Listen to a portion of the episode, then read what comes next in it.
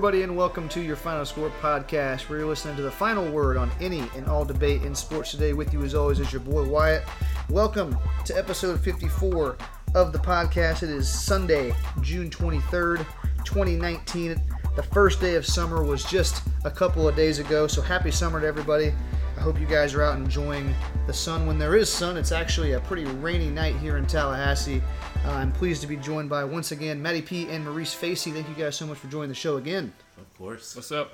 How was your guys' weekends? It was pretty good. It was fantastic, Yeah, actually. pretty lazy. I didn't do much. Went to the pool, but that was about it. Right on, Maurice. I uh, just got back in town on Monday. Where'd you so go? I went back home to uh, South Florida. You went to Miami this weekend? No, last weekend. Ah, Yeah, last yeah. weekend. Okay, I was out of town. right on. I was actually down in Daytona, down in, uh, near Port Orange area, hanging out with uh, some people from my friend's wedding. Uh, Caleb Nyberg and Amanda got married, so they're now officially Mr. and Mrs. Nyberg.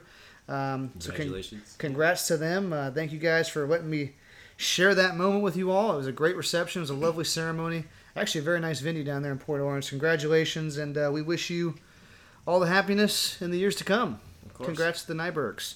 Um, with that being said, let's uh, jump right into our super loaded show here. All talking all NBA draft. Um, sorry, baseball fans. I promise we will get there. But the NBA draft is more important, and the Blue Jays are still in the bottom of the league, so there's nothing to talk about. Hey, let's not talk about that. Hey, don't let the. I know Yeah. they, they beat Boston last night and today. Let's just talk about the down. Raptors. Just- the Raptors. As no the Blue Jays. The Raptors are the only thing the Canadians are focusing on right now. Okay. Okay, we'll, we'll, we'll avoid the Blue Jays for Yeah, now. Yes. uh, and we'll stick to just the NBA draft. Um, it was a pretty exciting night. Uh, one through three, Zion, Ja Morant, and R.J. Barrett were pretty much a Locked. foregone conclusion. They were pretty locked in where they were going to go. And then after that, it was absolute trade bonanza. Teams were moving up and down the draft boards trying to find their pick. And one of the biggest moves early on in the draft was the Minnesota Timberwolves trading up to take uh, Jarrett Culver at six. Matty P, that is your squad. Uh, you had Jarrett Culver mocked as the number four pick in the draft. Um, how excited are you that he fell to number six, and how excited are you about his chances uh, next season? Oh, I'm, I'm super excited. Uh, I had Jarrett Culver as my guy in the draft that I thought was going to be a steal in the draft, as Jay Bilas always says. So didn't think he would drop to six, um, especially with the Cavs sitting there at five. I thought the Cavs would, would have taken them, but instead they take Darius Garland um, at the point guard position. Um, but luckily, the Wolves uh, get him pretty cheap with the trade of Darius Saric, um, trading their 11th pick and Darius Saric to the Suns for that sixth pick. Um, Jarrett Culver leads or led Texas Tech um, to the national championship, and they fall they fell short to Virginia last year, but he had a kind of a you know off and on tournament, so people kind of like didn't really think about him in the draft coming up, but his athleticism and his uh, wingspan, 6'7", 195 pound explosive athlete, uh, people kind of forgot about him after Zion's, you know, his hoopla around him. Um, but I, I was said to myself that whoever he drops to, that you know, they would be really happy with his results. Um, he's not the most fluid or craftiest ball handler, but he can play both one and two uh, positions in, in the NBA. He played it in Texas Tech. He ran point guard for half the season, and um, he's just a dynamic scorer. He's a slasher, um, and I just and also what I don't think people realize is that he's one of the better defenders in the draft behind DeAndre uh, Hunter. Um, he's uh, in Chris Beard's system. You have to be a great defender. So I, I'm really excited for him. I think he can translate into the Minnesota Timberwolves as a great guard un, under Tyus Jones and uh, Jeff Teague's leadership, and he doesn't have to play right away. So I, I think he's a he's a guy that can come off the bench early next season and be be that guy. I guess my follow up question with you, Matty P, is does this selection with Jarrett Culver at number six kind of start the clock on Andrew Wiggins, a guy who was the number one pick a couple years ago and hasn't really taken off? He never really took that next step. He's obviously a very talented individual. Right. Um, but does Jarrett Culver, a very similar size, can probably play the two or the three? Does that cut into what Andrew Wiggins' you know future is at the Timberwolves? I, I, I think I think Andrew Wiggins, his time is is ticking. He, he needs he needs to get out of Minnesota. He's been not saying toxic, but he hasn't performed. Like he was supposed to be the number one guy with Cat, and those that dynamic duo that they were supposed to be with Jimmy Butler back in the you know a couple of, uh, a, year ago, like it just never worked out. Andrew Wiggins hasn't found his shot. He hasn't really developed as a shooter. He's he's that transition game, but we we we need Jarrett Culver. We need the outside shooting in, in today's game. Um, Minnesota's not going to go anywhere if Andrew Wiggins still keeps on playing for the Minnesota Timberwolves. Understood. Uh, again, I apologize if you hear the, the thunderstorm outside. It is probably picking up on the mic, but uh, nothing we can do about it. Summertime in Tallahassee, it's pouring rain. Uh, Maurice, you and I watched most of this draft together. Definitely all of the first round on the night of the draft here at the house. Um, who was the biggest surprise and who was the biggest winner? Like, who, what team were you the most impressed with on draft night? I think the biggest team I was impressed with was Memphis. I think they did an incredible thing earlier in the week with trading Mike Conley. And they gave us kind of a hint into what their ideas were going into the draft. Um, trading Mike Conley away for Grayson Allen, Kyle Korver, Jae Crowder in the 23rd pick. We saw that they were going for another pick, and also they had the second round pick. And we saw that they went for for Ja Morant out of Murray State, and I think that was an absolute steal. You know, Great he's pick. an explosive athlete. He has uh, incredible finishing ability. He can shoot. He's got the athleticism, as I spoke before, so he can block, and he's a really great block down defender. And he's also a good point guard in general because he can make plays, and he uh, led the entire NCAA in assists. So I think he's going to be a great asset for Memphis moving forward. The only downside to him was his turnover ratio was pretty high, so I think we got to watch out for that in the league. But you know, a lot of notable guys in the NBA have really high turnovers. You know, James Harden and uh, Russell Westbrook, arguably quadruple doubles in Yeah, that field. quadruple doubles. And when you're when you're such a high volume ball handler, Mm-hmm. he, he- he's expected at Murray State to be that that lead dog, the guy that carries the ball a lot. So with that comes obviously more of an opportunity to turn the ball over. Mm-hmm. I agree with you. Ja Morant's great. What do you have on their second pick in that first round in Brandon Clarke? Brandon Clarke, I am extremely excited for. I'm going to say something kind of controversial. I like him a little bit more than Hachimura. I think he has a little bit more refined game. He can rebound. He has great finishing ability. He can block, and he's a he loves to run. So as soon as he you know makes a defensive play, he's out sprinting, getting the ball to someone else, and making a play. So I love that about him. I think um, that's what Memphis really looking for in him. His only uh, thing is he can't really shoot that well, so they're going to be looking out for that. Um, but I mean, around the rim, he's a top-notch player. You saw that play um, game he had against Baylor, where he dropped 36 points to advance him the Sweet 16. So he's definitely got you know offensive ability. So I'm excited for him.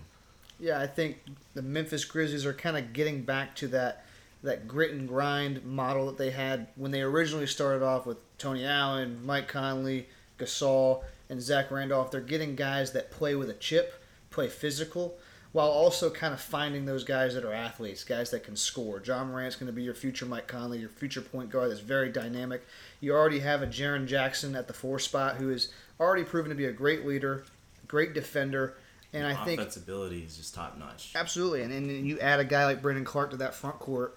I mean, this team is really Building itself. they're building themselves, and, and obviously you- you understand that they're not. They're still several steps away, but they're a team with a lot of promise, and I'm excited to see They're what they in the got right going forward. Absolutely, I think Ja Morant's a great pick, and I, I actually am very excited. I didn't get a chance to watch him much in college. I really want to see what he does at the next level. I, I'm glad that Memphis benefited from this new draft system, you know, draft lottery system. Do you think that Memphis won the draft, Matty P, or you- do you got somebody else? I mean, I, I think Memphis had a, a good draft. I mean, you you get the second pick with John Morant, but like all in all, um, I'm gonna go with Atlanta Hawks. I think the Hawks uh, built some key pieces that they desperately needed.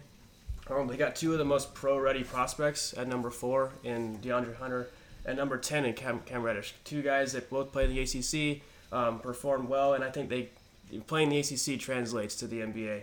Um, Hunter at the fourth pick becomes a, a he's a plug and play guy at the four spot with an elite defensive presence. Um, he's probably the best defender in in this draft. Absolutely. Um, and it's more so around the rim, but he also can can, can defend at two, three, and four spot. Uh, he's a he's a, he's a great one-on-one defender. Um, he also hit, can hit the outside shot, you know, so his three-point percentage is high. And he reminds me of a guy like Pascal Siakam for uh, uh, for the Toronto Raptors. Um, a guy who's a hustler. He gets you second chance points opportunities, and he makes winning plays when it comes down to it. Um, Hunter was a leader down low that many forgot about in the Virginia title run, um, with Kyle Guy lighting up the scoreboard. But I think he won't be forgotten in the NBA. Uh, Cam Reddish, he adds he adds the outside shooting for them as well. Most likely going to come off the bench um, there because they already have shooters in the rotation. Kevin Huerter, Allen Crabbe, to name a few. Um, and then, but this type this type of draft allows for Atlanta to be an intriguing destination for like other free agents as well down the line. Um, I think this management is really making strides to compete with their young talent. Yeah. I agree. I think Atlanta is, excuse me, is, a, is an interesting, interesting situation. I think I was very down on the Trae Young selection, especially when I thought Luka Doncic was a better prospect. I think he had a better year anyways. Mm-hmm. But they they stuck with Trae Young, and the number one thing you have to do when you draft a guy like Trae Young is build people around him Mm-hmm. because he is a small guy. He's not a, a six five point guard or six six point guard that can overpower by himself. He really does need guys around him that space the floor and take the load off of him offensively. You don't and want that's him what Atlanta's doing. Yeah, I gotta say I'm really excited for the three point percentage in Atlanta next year. I think all these guys can shoot. Yeah, Yeah. definitely building an. Uh, you an don't offense. want what you don't want is Trae Young to be just shooting like unnecessary shots. Yeah, unnecessary shots like he did in college. I know he can do it, but it's when you have all these three point shooters around him. You know, maybe he gets his assist numbers up and and really fine tunes his point guard can't play. Right. We've I mean we've seen what teams do with guys that are small. I mean what Kemba Walker has dealt with in Charlotte. Yeah. They didn't build a team around him that could sus- that could help him you know take the load off. And I think the Hawks have been doing a really good job of surrounding him with talent. Um, and I think one of the most impressive parts about Atlanta on draft night was they had multiple picks, which allowed them to trade up to four, but they held on to the tenth pick and kept Cam Reddish, which I thought was very impressive. Right. Very impressive. No clue how they did that. But I mean, hey, I guess they, uh, I guess they finessed David Griffin. David Griffin's known for uh, for fleecing other teams, but uh, Atlanta was able to hold on and grab. I think Cam Reddish, who's probably the sixth or seventh best player in the draft, but they got him at ten. Right. I like both of you guys' answers as, as biggest winners. I think another big winner of this draft is obviously the New Orleans Pelicans. Um, and I think that's an easy answer, an easy Right. cop out. But uh, I just want to take this moment to talk about some of the other guys that they picked. Obviously, Zion is uh, the number one prospect in the draft. Um, he's he was the pick at number one, even though I think RJ would also have been a great fit. Uh, Zion's obviously the pick. Uh, he's got the most upside. He's obviously the big market player that New Orleans can brand themselves on. Um, and the other picks that they made, they trade down from four. They grabbed Jaxson Hayes at number eight, a player that I wasn't really sure on, a guy that I haven't watched a lot. Um, but the more I've read about him, he was I mean, he's the number one center prospect in the draft. He's highly athletic. He's seven foot one, only 200 pounds, which kind of scares me. Very lean. Got to put build up the frame a little yeah, he's got to build into that body. You know what I'm saying? He's he's he's a little bit young to this to this body. I think he hit a growth spurt when he was in college, similar to Kevin Durant. And um, he's still kind of growing into it. He lacks that physicality. He doesn't have the the, the width yet. Um, but he's a guy that can run, and he, he reminds me of a player similar to a mold of a DeAndre Jordan when he gets the size. Right. Um, and Cauley-Stein, JaVale McGee, big athletic centers who are just there to protect the rim And run the floor. And run the floor. Yeah. Um, and when you have him on a roster of guys like Zion, Lonzo, um, Jrue Holiday, E'Twaun Moore, guys who can shoot and run, all he's going to be there is a rim protector. It's gonna be Air, Air New Orleans. Yeah, Air New Yeah. Orleans, and, and he's going to be exciting. He's he's a guy that has a good true shooting percentage of seventy five percent, and he also shoots seventy five percent from the free throw line. So he's not a liability on the floor late in games. Um, the Well- guy that I think, go ahead, go ahead. No, we're gonna have to go see a game. Yeah. Yeah, we, we've been saying for a long time we want to go to New Orleans party and watch a game. Now we this really- this this team might be must see.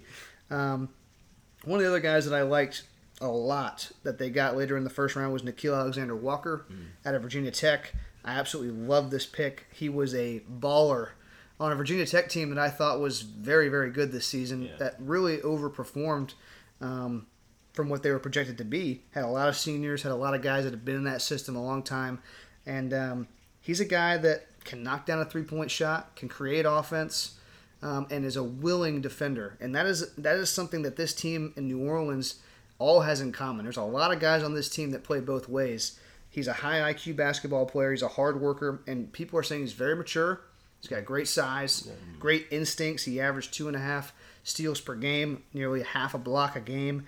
uh, per 40 minutes. So great numbers on the defensive side of the floor. I, I think he's a plug and play guy and can immediately step in as the second guard behind a Josh Hart, behind uh, a Jrue Holiday, and, and really make an impact immediately. But Buzz Williams, guys, has always played well in the NBA. Absolutely. You know, Jimmy Butler, perfect example. So, Absolutely. Oh yeah. um, it's I, I'm excited for that guy as well. Alexander Walker is a guy that, and, and one of the things that they did write about him and p- things I've been reading is he's not a great creator, or he's not. He, he, or he's better when he's with another ball a ball dominant player. He's better alongside a guy who creates offense, and he's going to be playing with Jrue Holiday and Lonzo Ball. Yeah. That's not going to be a problem in New Orleans.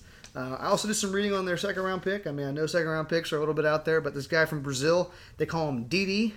He's a 47% three point shooter through 38 games in the Brazilian league. Um, he's known as a very high energy player, has a lot of defensive versatility. He's about 6'8.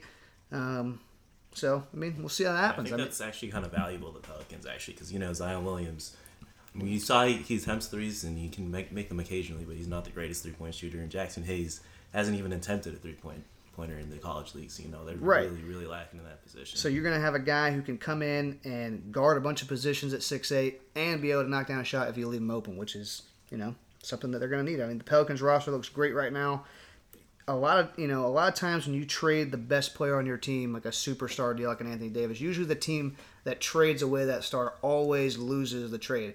But David Griffin, I think, has positioned his team to win that trade in the long run. They got a lot of players that are going to be starters for this team, and they got plenty of draft picks uh, down the road. I think David Griffin has done a great job with New Orleans. Oh, yeah, I agree. Um, we'll go ahead and take a quick break, and when we come back, we'll discuss the biggest losers of the draft, bum bum bum. and we'll also talk about the Florida State Seminoles that got drafted and how excited we are about their potential at the next level. Stay tuned. Like I'm walking on the floor. Carol City, boy, I'm coming out the. Coming out the. Boy, we coming out the. Boy, we coming out the. Boy, I'm coming out the. Rep your set, grab a. Leave you wet and project in the cut like Gillette. Where they serving, don't protect. Place a bet on your head, call your bluff and make a check. Guilty until innocent. Far as I know, I'm heaven sent. Nine by nine, blow your mind. Now you I And welcome back to your Final Score podcast, where we just gave our biggest winners of this year's NBA draft. We picked Memphis, Atlanta, and New Orleans um, for what they did. They all, you know, acquired picks that they can immediately use. They all are building for the future really well um, and filling the holes that they that they need. Um, great job for both of those teams, both rebuilding or all three rebuilding and and looking really really good. Um, and now we're segueing to teams that we were underwhelmed with, or teams that we kind of were left scratching our heads with. And I'll go ahead and start things off. Um, a lot of people are saying that the Celtics are a team that you could say won the draft. Um, I don't know if they won the draft from where I'm sitting, um, but um, I'm gonna go ahead and break that one down. Um, as a Boston Celtics fan, which I am not, but as a as a if I was a Boston fan, and seeing what this team has done for the last three four years, okay, they they make the big trade, and they they got rid of all their their big three, the Garnett, Ray Allen, you know, Rondo, Pierce. They got rid of all those guys. They got a lot of assets. They didn't really turn a lot of those assets into anything other than guys like Rozier, Jaylen Brown, Jayson Tatum. Good picks, but not transcendent talents, right? Then, to Danny Ainge's credit, he trades and grabs Kyrie Irving from Cleveland in a, deal that I didn't think made that much sense from Cleveland's perspective, but he fleeced him. He got Kyrie Irving. That didn't work out. They go out and they sign Gordon Hayward. Unfortunately, gets hurt. Hasn't really been the same player since. This team continues, the Celtics being, the team continues to be building, building, building for the future.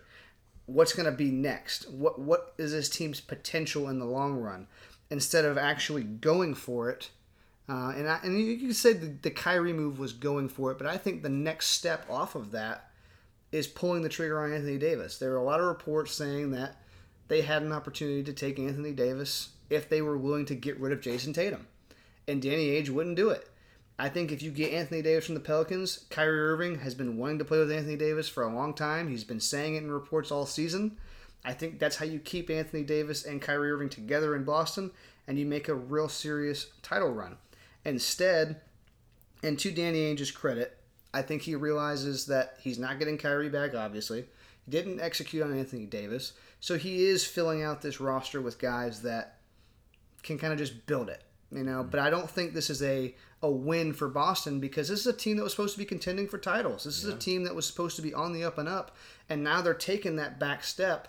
And I think they're the way they're constructed with their draft picks, probably a six, seven spot in the East now, which is a conference that's only getting better. They take Romeo Langford at 14 out of Indiana. He's a guy with a lot of injuries in college, not a high intensity player, doesn't always play hard without the ball. Grant Williams is the complete opposite of that. Maybe not the greatest upside, but he plays hard. Um, so they kind of cancel each other out. Carsen Edwards, great college player, great scorer. I watched him light us up at Florida State in that Purdue game uh, earlier on in the season, but he's six foot tall. The other guard they got at LSU, 5'11", 170 pounds. So they're drafting a lot of guys that make sense in the Brad Stevens system, but they're not really building. You know, they're they're not inspiring. I don't think a lot of confidence for Celtics fans. Guys, do you agree? Am I?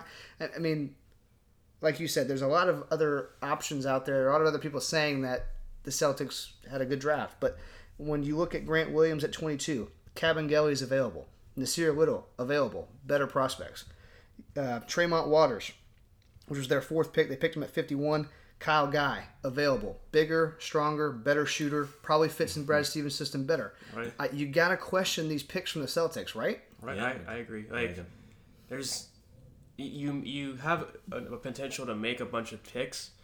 Uh, you have you know you, you have four picks that you, you, you did, but and those are great like uh, quality players, I guess. But I don't think those guys work in Brad Stevens' system, and I don't think they translate to the NBA like right away. So if you're it, it, it scratches my head. Like I, I, I don't think the Celtics did bad, but I understand why you're scratching your head. Right. I just don't think that. I don't think that you can sell that to a Celtics fan that, that when they were in the Eastern Conference Finals a year ago, Right. and then they underperformed this year, and now you're just, you're going backwards, backwards, backwards. After peaking for two seasons, you go backwards. And I think you missing on Kyrie, you missing on Anthony Davis, at some point, all of these assets have to turn into something, and I don't think that they are. Maurice, um, who do you say of all the teams in this draft underwhelmed you the most? I think the Charlotte Hornets. What were you guys doing? Just huge question mark in my mind. Um, PJ Washington. He's a fantastic player. He's a great player. But if you're looking at your team roster here, I don't think he really fits what you guys needed. Because you have, let's see, you've got five, four other players, correct me, at the power forward position. You have Marvin Williams, Miles Bridges, Frank Kaminsky, Jalen McDaniels, Dwayne Bacon, all the other players that can kind of transition to the power forward role, who all do what he does. So I'm not, I'm not really understanding why you guys selected him um, at that position, and he can't shoot that well, also. So he's not going to be a great stretch four. So that that really concerned me. And also, you have potentially Kemba Walker and Jeremy Lamb leaving, so that leaves a big hole in your roster. Uh, what happens if they do leave? You need a guard. So I don't understand why they didn't go for Tyler Herro, Romeo Langford, uh, Alexander Walker. You know anyone um, other than PJ Washington. Anyone that was available. There's a lot Yeah. of there was a lot of movement there. There was a yeah, lot of chances. So, um, yeah, that was a big question mark for me. Yeah, I would agree. I think Charlotte just they're in a holding pattern. They're waiting to see if Kim was gonna they're gonna stay, and maybe they know something we don't. Maybe they know that Kemba's about to sign a max and stay. Yeah. and maybe they know that. But like I similar to Boston, like the Hornets have been in a situation where they're just they're always good enough, but not good enough to get in or mm-hmm. really make a push.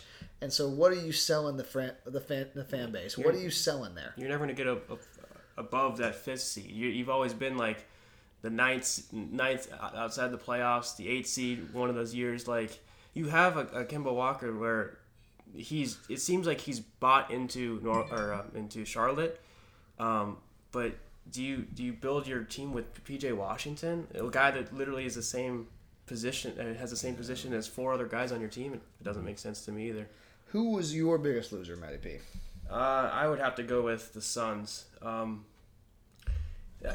they had a prime opportunity to start building your roster. Uh, you have Devin Booker, who is a lights out player, an all star. Uh, DeAndre Ayton was a rookie of the year uh, candidate as well.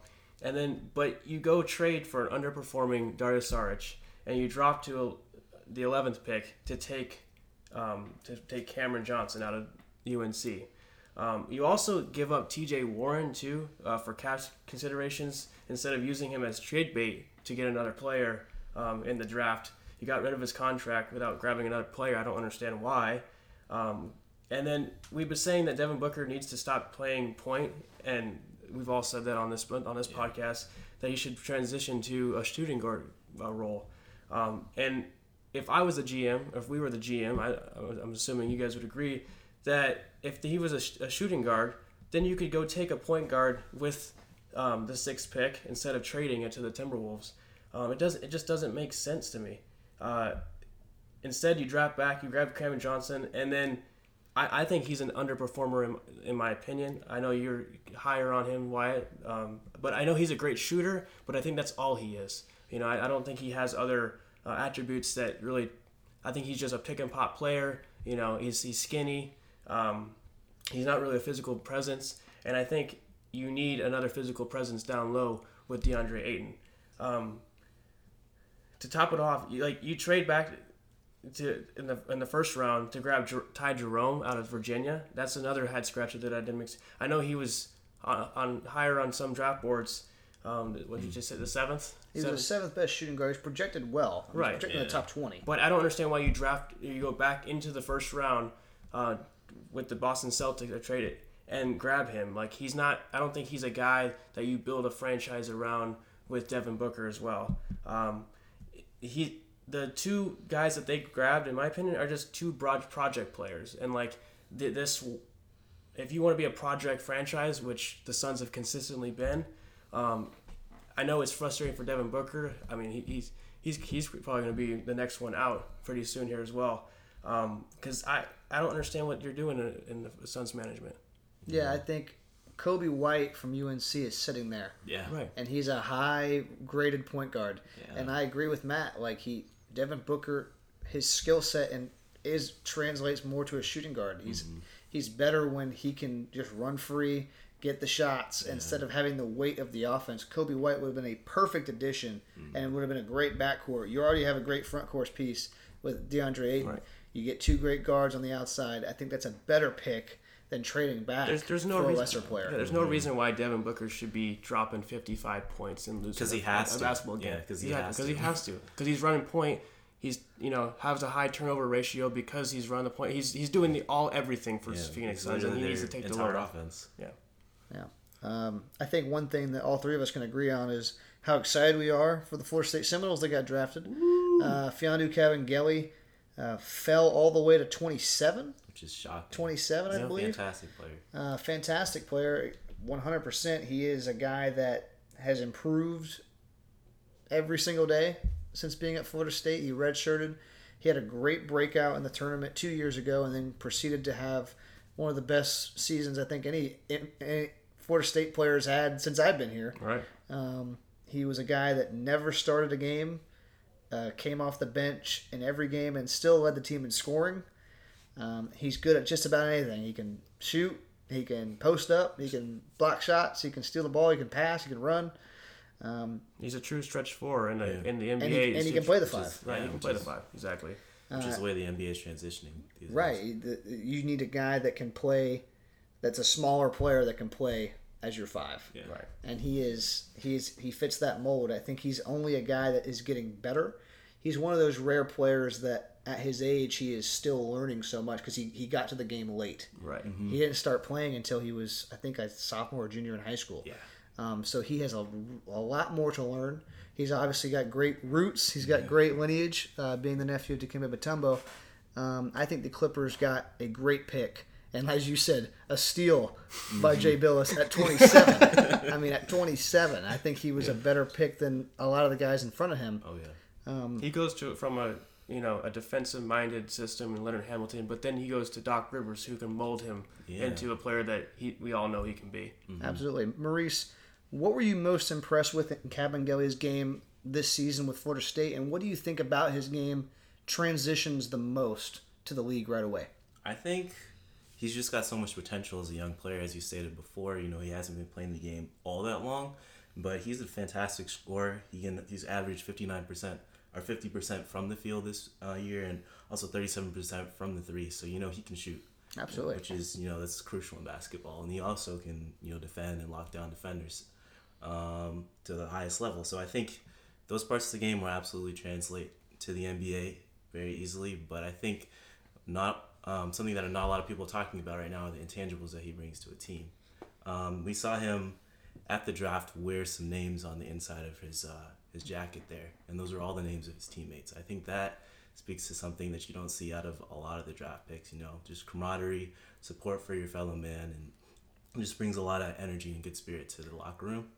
Um, and also, you know, as you said it before, he was he came off the bench for the entire year, and that was something he actually requested because you know he was outperforming a lot of the guys on the floor, and they're like, you know, why shouldn't you start? And he said, you know, I think it's a more favorable option for me to come off the bench and go against the second op, the second unit. So him just recognizing that and being a complete team player, I think is going to be a welcomed addition to the Clippers. He's a guy that buys in to whatever the coach says. He is a hard worker. Uh, he does whatever you ask him to do. And Doc Rivers, as you said earlier, Matty P, is a guy that embraces those players that are willing to do whatever it takes Right. to win. He looks for those guys in the draft. Right, and he's and they've the Clippers have done a great job of building what what they have there in that last draft and building upon it with guys that are high character team dudes that are all bought into what Doc Rivers is, is doing there, and I think Kabengele is a great addition. And they didn't stop there; they went and drafted the other Yeah. Seminole that was in this draft, in Terance Mann in the second round. Matty P, you and I. You know, lovingly so, because we love our Florida State Seminoles and we love us some Terance Mann. He's been here for four years.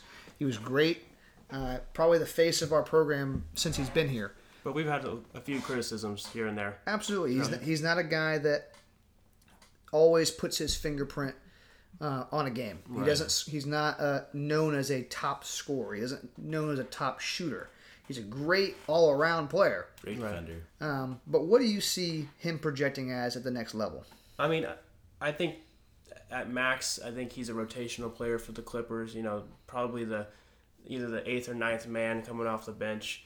Um, but like in reality, I, I think he is more of a G League player, a guy who's still developing as a lead. He, he's a great leader, but he's he needs to you know learn to take that last shot, have that edge, build that those those edge qualities, uh, and I think um, his slashing style doesn't necessarily translate to the NBA because I think he's slower than most uh, guards at his position, and because he gets bottled up sometimes and he's out of control sometimes when he handles the ball. It kind of it frustrates me, but I know he can. Those are qualities that can be learned and de- developed, developed in, in the G League. Um, I I just I, I've never really been wowed by him on the court, and I, I, I love the Florida State Seminoles, and I love I love him, but it's just he hasn't really impressed me enough, you know. And I, I don't know if that if guys will in the on, on the Clippers will you know allow him to be a starter in in the league. I don't I don't think so. Yeah, he is a he's a player that can do it all. Yeah. Yeah. Um, he will do it all. He's very similar to Kabengele, and he, he, he plays the system. Because Leonard Hamilton produces prospects, produces players that play the system, and they just do their job, and it's great. And it works at the college level, but I, I do agree with you where Terance Mann, in moments, not saying he's running from the shot, um, but a lot of times he would he would swing the ball. If he has a wide open three, he's swinging it because he's trying to find that next pass, the better pass, the better play. Uh, when he needs to, you know, learn, hey, if it's an open three, just take it, dude. Right. And his shooting percentage was nice, but you didn't see him taking a lot of those shots when he had the opportunities to. So, like you said, I think when he gets that confidence and gets into a system where they're like, hey, dude, if you want to be on the floor, you got to shoot. Right. You Yeah. got to take the shot." I mean, how did you know Dwayne Bacon did the same thing? You know, Right. he was Absolutely. he went to the G League, fine tuned his game, and now he's you know playing. So um, he's a rotational player, but he at least he got to the to the league. Yeah, I think the best thing for Terance right now is if he can develop into kind of like that old school Tony Allen. You know what I'm mm-hmm. saying? The Yeah. Quincy Pondexter, those guys that go Gets- in there yeah. and they take away the best option, Right. right? And then they're not a liability on offense. They, mm-hmm. If they have an open shot, they're going to take it. I think if Terance Mann molds into that defensive Right. wing mm-hmm. that can run and and jam, because we know he can dunk. He's got a great dunk package.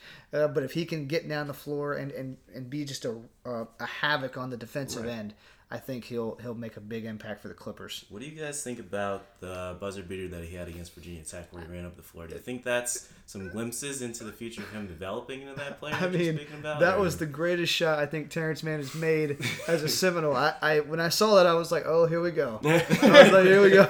Because I've had these conversations with people um, about Terance and, and about I've, I've had my I've said his doubt my doubts about his scoring and they're like, oh, but you see him make that shot, and I'm like, yeah, he made a great shot. I give him that. Um, it was pretty awesome, and I think, yeah, you said, there is a lot of potential. I think we, I think we all agree there's potential. You just gotta have that affirmation that yo, take the shot. Yeah. you got it. You're a basketball player. Take the shot. Yeah. Um, before we sign off, uh, NBA awards are coming up soon, and Rookie of the Year, who we got? Uh, Doncic. Luka, Luka Magic, baby. Can't disagree there. He was freaking nuts. How many? I don't know how many game winners he had. He had a lot. I don't know, but he was Like always four or on five, SportsCenter. yeah. And he had like four or five like he game winning was shots. that guy this year. He was nasty. Uh, I'm excited. I can't wait to see. Hey, what we he, called that a long time ago. and we Yeah. said Luka was the best pick. And Yeah. he he did he did not disappoint. Um, MVP. I hear there's a little a little dis, a little debate here on MVP. Yeah, I I'm I go with Harden. I'm Giannis all the way, man. Phew, that's hard. I'll just go Paul George. I'll just go Paul George. I'll, I'll be on this team. I'll, I'll go Paul George. He had a great two months, and, Yeah. and- and, you know, and sometimes that's all you need. Yeah. No, let's go Paul George. I'll give him some love. Uh, thank you guys so much for joining the show. Um, thanks again for if you guys are following the page on Facebook. Uh, if there's any people that you know um, that like sports and would be interested in stuff like this, add them to the page, invite them. We'd love to get more followers and, and reach more people. And again, if you guys like what you heard on the podcast, please comment. Uh, if there's things that you disagreed with or some takes that you have of your own, also comment. Let us know what you're thinking. We love the fan engagement. We love to hear what you guys have to say. Thank you guys so much for tuning in. We'll be back next week to talk some more stuff. Have a good week. We love you. Go Noles. Go Noles. Go Noles, baby. We'll talk soon. Peace.